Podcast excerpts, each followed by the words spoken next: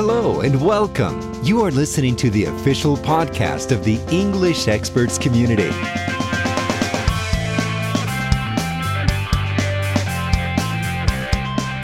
Olá, amigos do English Experts. Aqui é Alessandro Brandão e sono é psicológico. Eu sou Camila Oliveira, sou professora de inglês e adoro viajar e comer. Hoje o nosso bate-papo é sobre experiências de estudos e viagens no exterior. Então prepare o seu headset e aproveite.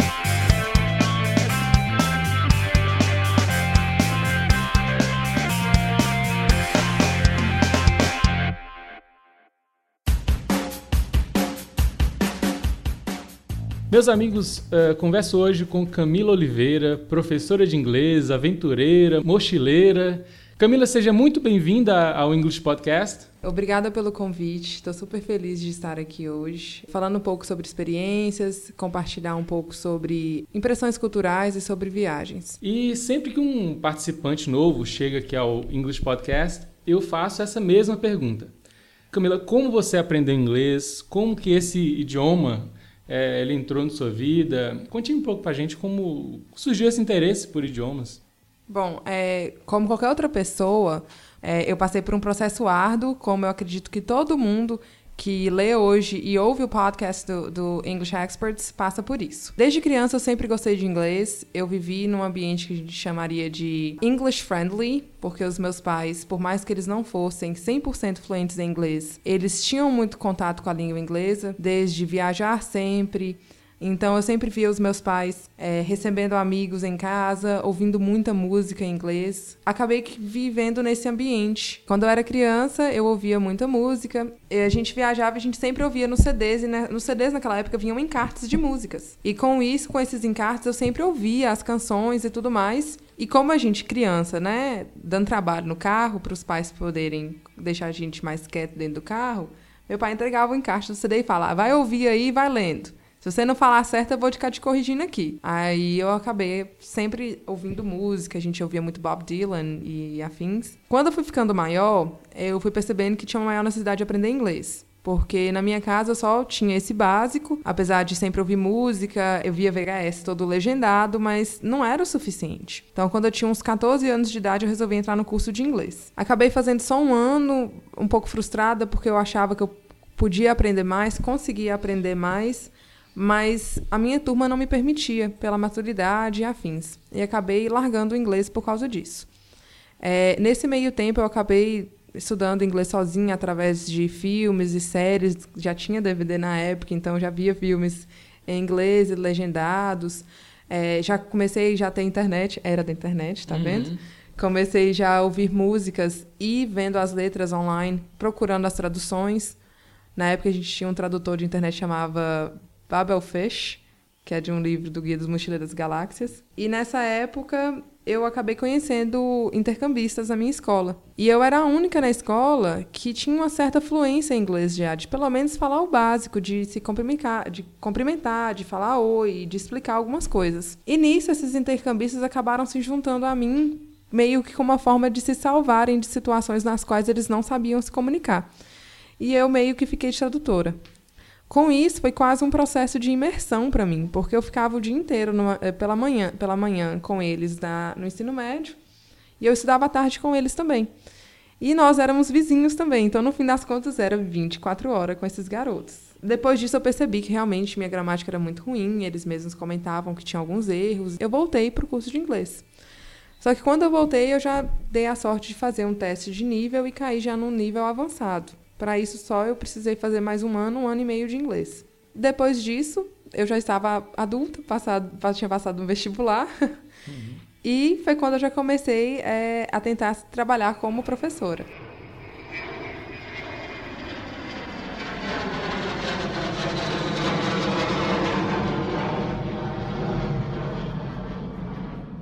Além dessa imersão que você teve aqui com, com os amigos, os intercambistas, você também viajou, eh, estudou fora.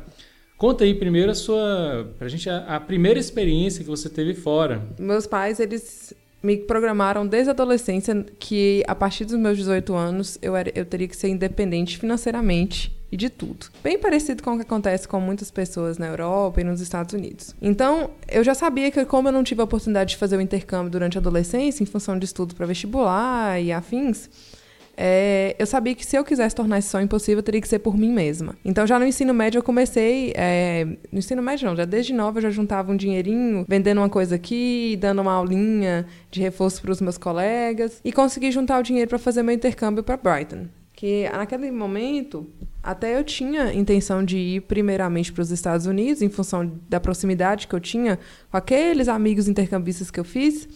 Mas para tirar visto era muito difícil na época, então resolvi ir para Brighton, que era mais fácil. Brighton é uma cidade muito linda, para mim, eu acho que da Inglaterra, das cidades que eu fui, é a cidade mais bonitinha. Fica na beira da praia, bem na, já no Canal da Mancha, muito fria. Era minha primeira experiência internacional de uma cidade bem fria, mas muito linda. Eu fui para lá para estudar inglês numa escola chamada St. Giles. Eu fiquei lá por três meses. Era a minha primeira vez que eu viajava sozinha, então foi um desafio muito grande de ter acabado de sair da adolescência e enfrentar uma vida adulta sozinha, no qual eu teria que aprender a economizar dinheiro, porque se eu não economizasse, não daria para ficar até o fim do curso. No fim das contas, estudar, dedicar para os estudos, do contrário, não conseguiria passar nas provas finais para conseguir o meu certificado. Desenvolver também é, esse senso de independência, porque a gente acaba ficando muito apegado aos pais quando nós somos adolescentes.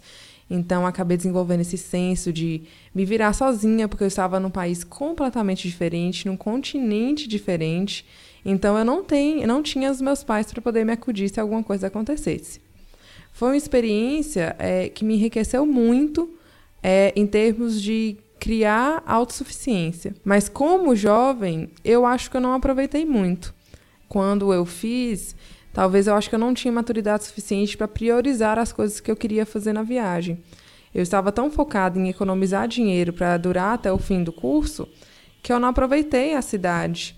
Depois eu percebi que dava para eu ir a museus de graça, Londres ficava só a 30 minutos de trem, então dava para poder economizar uma ida num bar com os amigos, para visitar mais a capital e visitar outras coisas. Talvez eu não tinha maturidade ainda por ser jovem demais de saber fazer as escolhas certas para o que hoje, por exemplo, eu teria feito. Talvez entrar em contato mais com as pessoas daquela cidade para eu entender como funciona. Quando eu paro para pensar, eu só fiquei em sala de aula. Eu não aproveitei talvez o que eu deveria ter aproveitado. Mas aí também, a partir de, dessa viagem, já foi completamente diferente a minha visão de mundo em relação às minhas próximas viagens.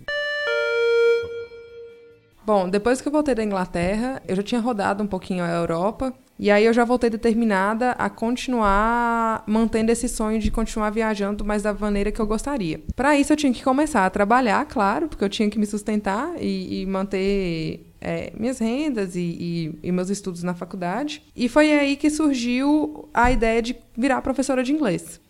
Eu sempre gostei de dar aula, como eu já tinha falado anteriormente, foi o que me fez juntar dinheiro até para conseguir pagar o meu primeiro intercâmbio, foi dando aulas, claro, de maneira muito informal.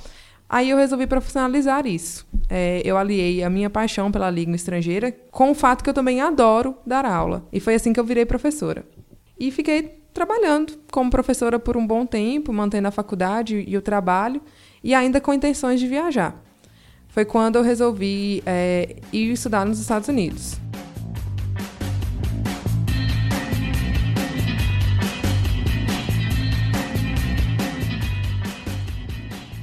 Agora eu quero saber como é que foi essa a segunda experiência, né? Que, que você foi para Kaplan. Como é que foi essa diferença cultural inicialmente do inglês, do uso, da pronúncia? Se você sentiu alguma diferença? Meu Deus, é muita pergunta, pergunta. uma coisa só, né? então vamos lá. Bom, primeira coisa, foi completamente diferente essa viagem. A impressão, eu acho que a cultura, claro, são dois continentes diferentes é um pouco diferente, mas eu acho que eu estava diferente. Então eu acho que não foi não, não foi tanto a cultura que foi o impacto da viagem, que fez a mudança da minha viagem. Eu acho que foi eu mesma, a minha cabeça. A questão cultural é muito diferente é, em termos de pessoas calorosas e não calorosas. Eu fui pela primeira vez.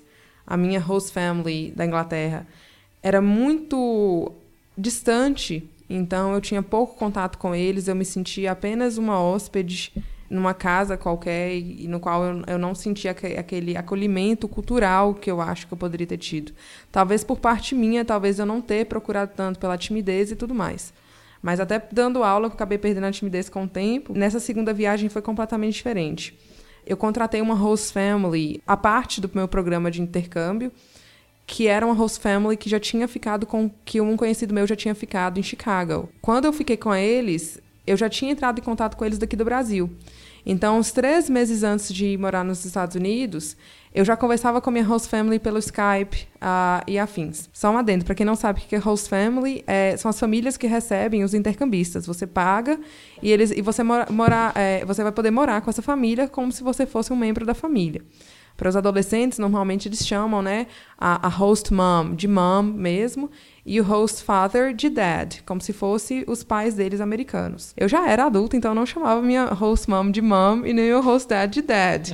Mas até em português eu falo a minha mãe americana e o meu pai Sim. americano. É.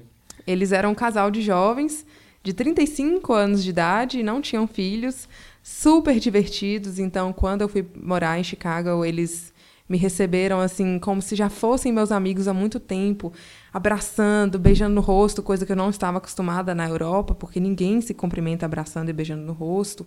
E nos Estados Unidos também nem tanto, mas como eles já me conheciam, eu me senti muito em casa. Então, eu já fui entrando, já, já haviam me mostrado anteriormente a casa pelo Skype, então já fui entrando, já conhecia os cômodos da casa, então já fui me sentindo à vontade. Por coincidência, nessa época, quando eu morei em Chicago, inclusive eu morei por quatro meses, né? Um dos meus amigos intercambistas do Brasil, daquela minha época de adolescente, ele é de New Jersey, ele estava morando em Chicago fazendo faculdade. Então foi muito divertido, porque antes de eu chegar em Chicago para morar, eu fiz um road trip. Eu fui para Califórnia e fui para Nevada. E depois eu fui para New York. Tem muita história para contar aqui. Sim. Conta um pouco lá do IIT. Sim. Conta o que, que é, como é que foi a experiência quando você chegou lá para fazer as aulas, aquele negócio Sim, todo. eu estudei no IIT, que é o Illinois Institute of Technology of Chicago. É, é uma faculdade de ciências e tecnologia no qual não tem muito americano, a maioria é asiático e, e indiano.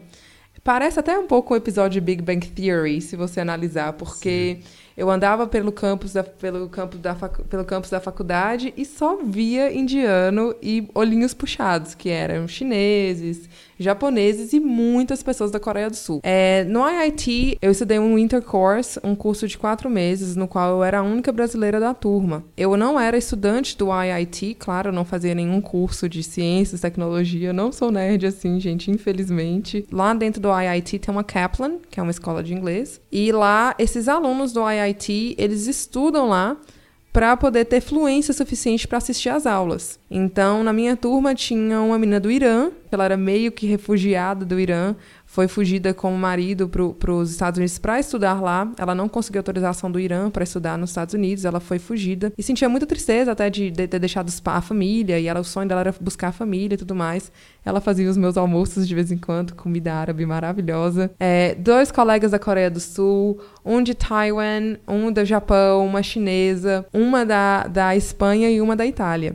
Então era uma turma muito diversificada. Quando eu entrei, eu fui obrigada a fazer um teste. Eu já tinha o TOEFL, né, que era para entrar. Mesmo com o TOEFL, eu fui obrigada a fazer um teste para ter certeza se eu tinha proficiência para entrar numa turma de proficiência, que era a turma do inglês mais avançado que tinha na, no IIT. Consegui entrar na turma, então eu estudava de, pelas tardes. E isso foi maravilhoso porque eu vivia um ambiente universitário, é, eu tinha acesso aos campi completamente como qualquer outro aluno, então é, dentro da faculdade, eu usava o meu campus, mas eu podia ter acesso à biblioteca, usava as bicicletinhas, era muito bonitinho. Ah, que só que fazia muito frio, então não dava para usar a bicicleta mas o tempo todo. a vantagem da bicicleta é essa, né? Não, você se aquecer, muitas vezes a gente usa a bicicleta para se aquecer, mas o é congelado e difícil de andar, né? Sim, o problema é que Chicago é, fica já na fronteira com o Canadá, faz parte da região dos Grandes Lagos. O, o lago no qual Chicago é banhado vem em conjunção com o Canadá. Então todo o frio que vem do Canadá chega até Chicago. Então vem um vento muito forte, por isso que Chicago é chamada de Windy City, que é a cidade que faz que venta muito. E... São Francisco, não? Não. Tem que usar aquela jaqueta. Não, mas né? é, é no tipo, é no modelo ter cordas entre os postes na rua pra você segurar, porque senão você cai. Nossa senhora. E as pessoas falavam assim: não, você tem que segurar nas cordas. Eu falava: que isso, gente? Que isso? Vocês estão viajando na maionese. Ninguém precisa ficar segurando em porcaria de corda pra poder andar na rua. Caí cinco vezes.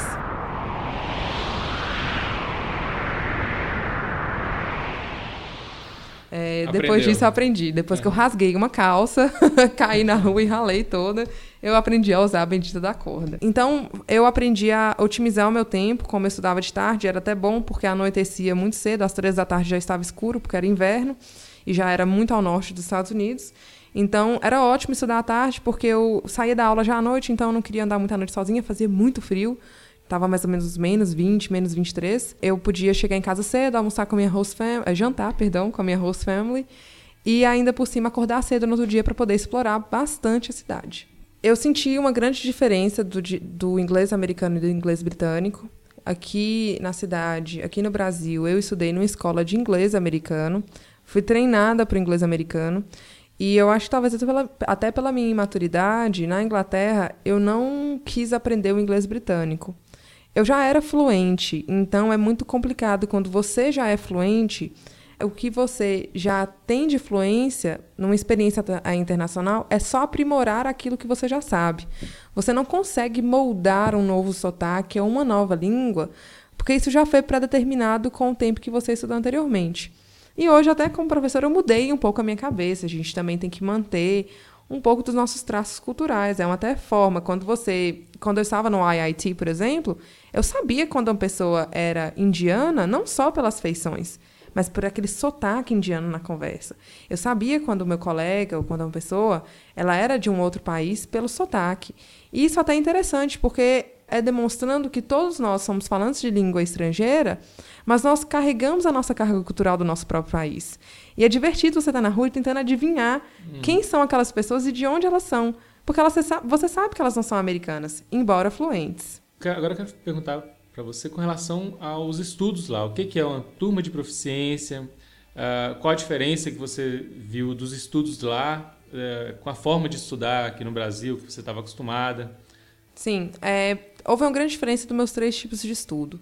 Aqui no Brasil, claro, foi a aquisição de uma, uma nova língua estrangeira. Então, é todo aquele processo que todos nós passamos por aprender, igual a gente já conversou. O meu é um pouquinho diferente, mas eu também passei por escola, igual todos nós passamos, né? Quando eu fui para a Inglaterra, eu acabei estudando muito questões gramaticais. A gente, claro, eu estava numa imersão, porque todos nós falávamos inglês o tempo todo. Mas era, era, igual, era muito parecido com o que aqui no Brasil. Eu tinha um livrinho no qual eu tinha que estudar matéria, gramática e afins. Quando eu entrei nessa turma de proficiência, era uma turma de aprimoramento de linguagem. Já eram para pessoas que já eram fluentes. Por exemplo, nos casos dos meus colegas que já estudavam no IIT e já eram fluentes, eles estavam nessa turma de proficiência para ter uma fluência melhor, para se comunicar melhor com seus colegas americanos dentro de sala de aula. Por questões da barreira da própria língua, igual os chineses, eles têm um sotaque muito complicado de entender às vezes. O meu próprio professor às vezes não entendia cole meus colegas chineses. E essa turma era de aprimoramento da fala mesmo. Então, na nossa turma, a gente tinha um professor que chamava Joe, genial o Joe ele nossas turmas eram de conversação. Então, na primeira semana de aula, quando eu entrei, os meus colegas já, está, já eram colegas de sala há muito tempo, há uns seis meses. Eu entrei só na, durante o inverno. Então, quando eu entrei, o Joe já estava dando aula normalmente. Aí eu pensei, poxa, eu perdi muita coisa, porque o pessoal já está aqui há seis meses, vou ter que colocar tudo em dia e eu estou aqui para aproveitar também a cidade. Oh, meu Deus, vou ficar só estudando. Quando eu vi a minha primeira aula, o Joe fez foi trava-línguas com a gente. How much wood would a woodchuck chuck if a woodchuck could chuck wood? Nós tínhamos que responder a um jo jogos, eram jogos de americanos. Nos Estados Unidos as pessoas jogam muito jogos de tabuleiro e tudo mais. E nós jogávamos jogos de tabuleiros relacionados a vocabulários e afins, e quem errava tinha que fazer um bendito trava-línguas em inglês. E se errasse, tinha que fazer o trava-línguas mil vezes possíveis. Aí eu pensei, poxa, aula de introdução. Não, todas as nossas aulas eram, eram dessa maneira. O professor ele conversava com a gente em sala de aula como se a gente estivesse pagando para ter um professor de conversação, no qual ele, claro, né, servia como um instrutor nosso, então tudo que a gente cometia de erro, ele comentava esses erros, discutia, escrevia no quadro. A gente tinha discussões abertas sobre os nossos erros de inglês, que talvez o erro de um poderia ser o futuro erro do outro para que não cometesse. E vez ou outra, uma vez por semana, a gente tinha uma redação para escrever em casa e ap apresentar essa redação em sala de aula, no qual ele ensinava, mas era muita aquisição de vocabulário. Então foi muito interessante porque o meu vocabulário enriqueceu absurdamente com essa estadia é, nos Estados Unidos. Tanto com a minha host family, que me ajudava muito a ensinar palavras novas, quanto aos meus amigos americanos que moravam lá, que eu tinha encontrado em Nova York, quanto na sala de aula. Então foi uma experiência completamente diferente. Eu me senti numa turma do que seria aqui no Brasil de pós-avançado, no qual a gente tem praticamente só conversação e eu não tinha nenhuma gramática. Uh, você ficou quanto tempo lá no total? Uh, foram quatro meses. Quatro meses. E na volta, teve algum impacto? Quando você chegou, voltou ao Brasil? É, eu tive o homesick às avessas, porque o homesick, o que, que é isso? Por exemplo, vamos supor que eu fui morar nos Estados Unidos, Aí eu começo a sentir uma tristeza, uma melancolia absurda, uma saudade de casa. Isso chama-se homesick. É quando você não quer sair da cama, você fica geralmente três, quatro dias até uma semana. Você fica doente de verdade, você não sai da cama, você fica super deprimido, você quer voltar para casa, você quer voltar para sua família. Na minha última semana eu assisti a trilogia do Transformers. É, ele passa em Chicago. E eu comecei a chorar absurdamente. A minha host mama, assim, impressionada. Camila, o que, que tá acontecendo? Que você não para de chorar? E eu também tava de TPM, só pra constar. É. eu ficava assim, eu não quero voltar pro Brasil. Eles estão destruindo Chicago. Esses alienígenas malditos estão destruindo Chicago. eu já estava com homesick dos Estados Unidos. É, mas é, era isso que eu tava me referindo é... mesmo. A, a, a, quando você pessoa está voltando e na verdade ela quer continuar lá. Então quando chega aqui, tem a outra adaptação, né? É, eu não sei o nome pro, pro Homesick às avessas. eu não sei se é esse nome. Se alguém souber, por favor, comente depois pra gente, porque eu também não sei. Mas eu sofri muito quando eu voltei. Eu fiquei uns três meses aqui chorando, quase toda semana conversando com a minha host family, sentindo falta. Claro, eu também sentia falta da minha família mas quando você vive uma infraestrutura completamente diferente da nossa do Brasil, no qual você eu ia a museus de graça porque eu era aluna do IIT e todo aluno de universidade tem acesso a museus e exposições de graça. Eu ia a shows, teatros e tudo mais. E aí eu tinha esse contato vivo com cultura, com arte, 24 horas, e era uma coisa que me instigava muito.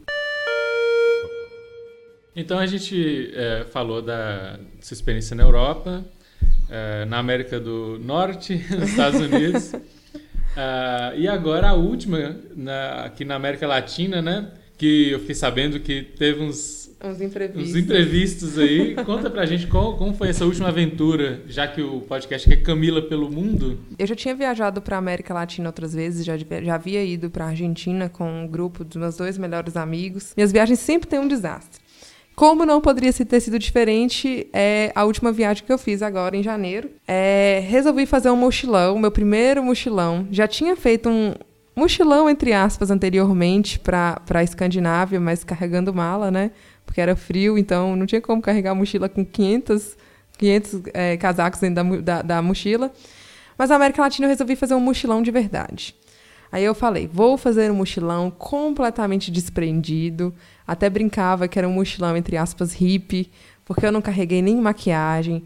Me desapeguei de todas os, os, as, as, as minhas vaidades de maquiagem, de arrumar cabelo e tudo, e fui com uma mochila para ficar um mês, no qual eu ia ficar entre a Bolívia, o, o Chile e o Peru com pouquíssimo dinheiro no bolso, com apenas dois mil reais para ficar 30 dias.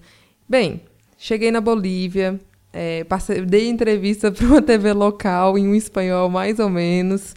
Com, conheci várias pessoas, inclusive saindo do avião do Brasil, já conheci duas mochileiras do Paraná é, que, que nos seguiram, seguiram comigo e meu amigo para a viagem.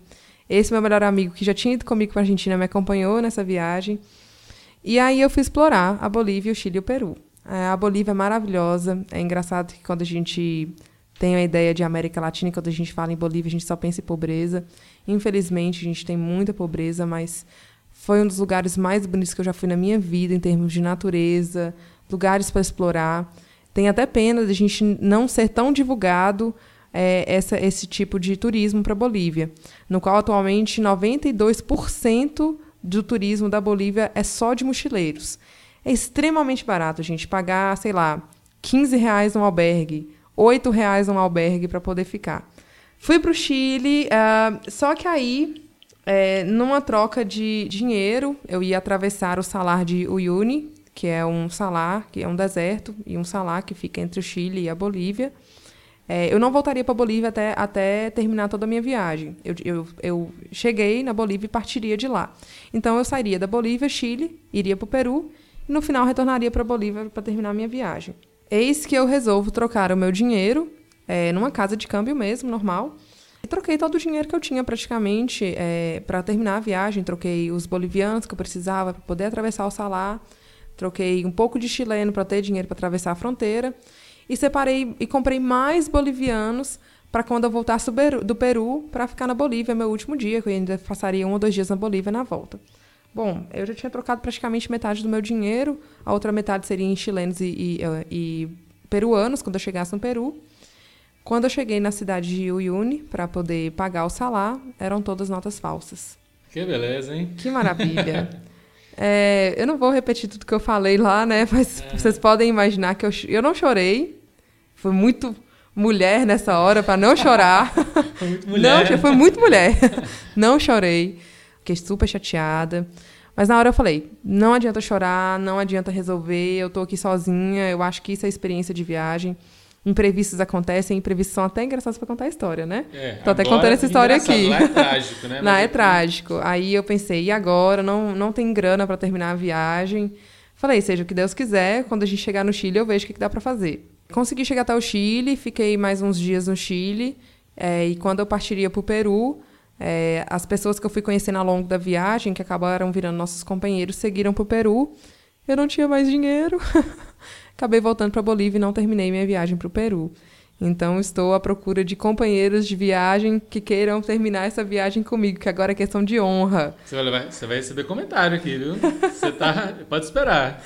Tomara, porque é, viajar como mochileiro é uma coisa que eu sempre falo com as pessoas: você nunca está sozinho. Eu amo viajar sozinha. As pessoas perguntam: nossa, mas não vai um, um parente, não vai um amigo com você? Às vezes sim, às vezes não. Viajar sozinho é, não quer dizer que você está solitário. No fim das contas, quando você viaja sozinho, você se força a conhecer novas pessoas, você se força a falar a língua local, você se força a conhecer uma cultura. E para você não ficar o tempo todo solitário, você se força a ser expansivo e conhecer novas pessoas. Então, quem tiver aí com sonho de ser mochileiro e quiser me acompanhar na aventura para o Peru, pode deixar comentário. Nós planejamos isso para o ano que vem. E aí vem é, a trajetória, né? Da, daquela menina introvertida lá do, da Inglaterra, a evolução depois nos Estados Unidos, o aprendizado, é, a maturidade. E agora mais aventureira, né? E, e, passando todos esses perrengues aí na, na viagem. Muito, muito bacana. Camila, ainda tem a história da, do projeto da Aurora Boreal. Ah, nosso podcast já, já, ultrapassou o tempo aqui. Ah, fica o convite para a gente gravar a história da, do projeto da Aurora Boreal. Cara, é interessantíssimo que você já me contou aqui. Eu quero muito que os leitores também conheçam esse projeto, essa, essa história, essa viagem, essa aventura que você teve com mais dois amigos, né? Já fica o convite para a gente poder gravar esse podcast. É, a história é muito interessante é, sobre a nossa caçada da Aurora Boreal. É, enquanto a gente não chama esses meus amigos para conversar, se você quiser, eu posso escrever artigos pro, pro, pro English Experts para eu contar um pouco para o pessoal. E depois a gente pode gravar um podcast também para aqueles que talvez não tenham disponibilidade para ler ou alguma certo. coisa assim. Então fica combinado. Uh, semana que vem tem um artigo aqui no English Experts uh, da primeira parte né, da, da, do, da, desse projeto da Aurora Boreal. E assim que terminar essa série, a gente publica esse podcast. O que, que você acha? Perfeito. Camila, muito obrigado pela disponibilidade, pelo seu tempo. Eu que agradeço o convite. É, obrigado, Alessandro e o English Experts pelo, pelo podcast. E obrigada também a quem lê e comentar.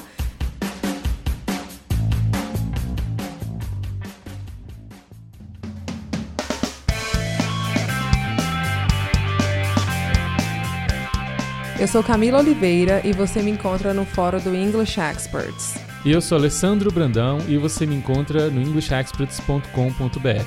Assine e avalie o English Podcast no iTunes. Se você está aí no iPhone, iPad, eh, tire dois minutinhos para avaliar o nosso programa. Essas avaliações nos ajudam muito na divulgação deste trabalho.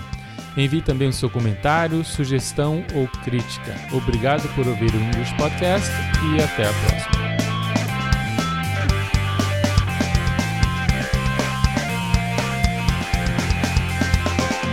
Podcast by EnglishExperts.com.br.